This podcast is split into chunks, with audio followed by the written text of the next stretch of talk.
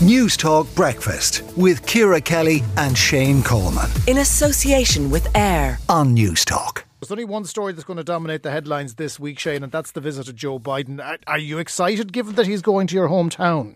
Uh, I, am kind of torn on on it, um, Jonathan. I, like, there's a bit of me that does kind of cringe a little bit at how we lose the run of ourselves when a president of the United States comes up, and t- like it, it has a little bit of the the kind of cap doffing uh, element to it that I sort of cringe at uh, a little bit. Like I can't believe somebody's coming here, and uh, like I, I don't want to be cynical about it, but I do I, I do cringe. I'm uncomfortable at that.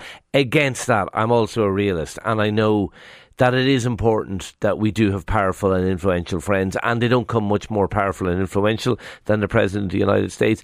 And he regards himself as Irish, and that's something we should be maximising. And of course, we mm. do need to roll out the red carpet when he comes to um, comes to, comes to town. I do think it's interesting, though. It's only certain types of presidents that we want to see here. Oh, of course, Democrat yes, ones. We don't we don't really want the Republican ones there. Well, We're we, not we, interested we, in them. We welcomed the Gipper when he came because there was a bit of a link mm. there to Ballyporeen. So he, he the, the carpet was rolled out for poor him. Poor enough turnout and lots of protests. Yeah, there was that. But I, I think that there is a shelf life on this relationship. And it's it's purely down to age and demographics. The number of people who have a direct link to the island of Ireland is decreasing. Um, people coming here to find their relatives are not finding their grandfather or great grandfather anymore. There's a couple of extra greats that are being thrown in, and Joe Biden is a prime example of that.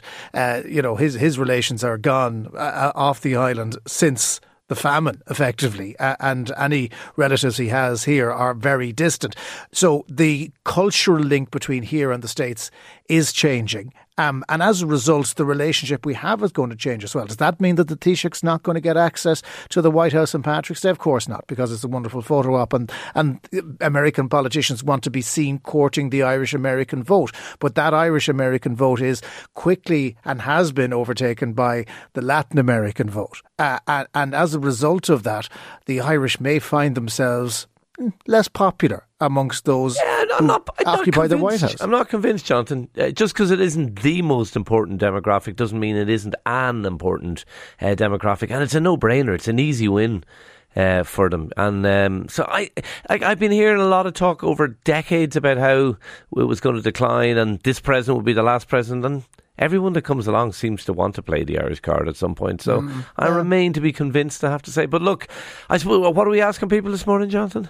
Yeah, well, are we right to roll out the red carpet for presidents like Joe Biden? Um, or is the golden era of Irish America over? The, they call it a special relationship across the water in the UK. Is our special relationship a little bit at risk when Joe Biden leaves office, whether that is next year or uh, in five years' time, if, and as we expect he will, uh, he runs again? There'll definitely be a second visit if he runs again. At 53106, you can, cost, you can text us now. It's going to cost you 30 cents. You can also get involved with the show on the WhatsApp number. That is 087 1400 106. And lots more to come about the Biden visit in just a few minutes' time.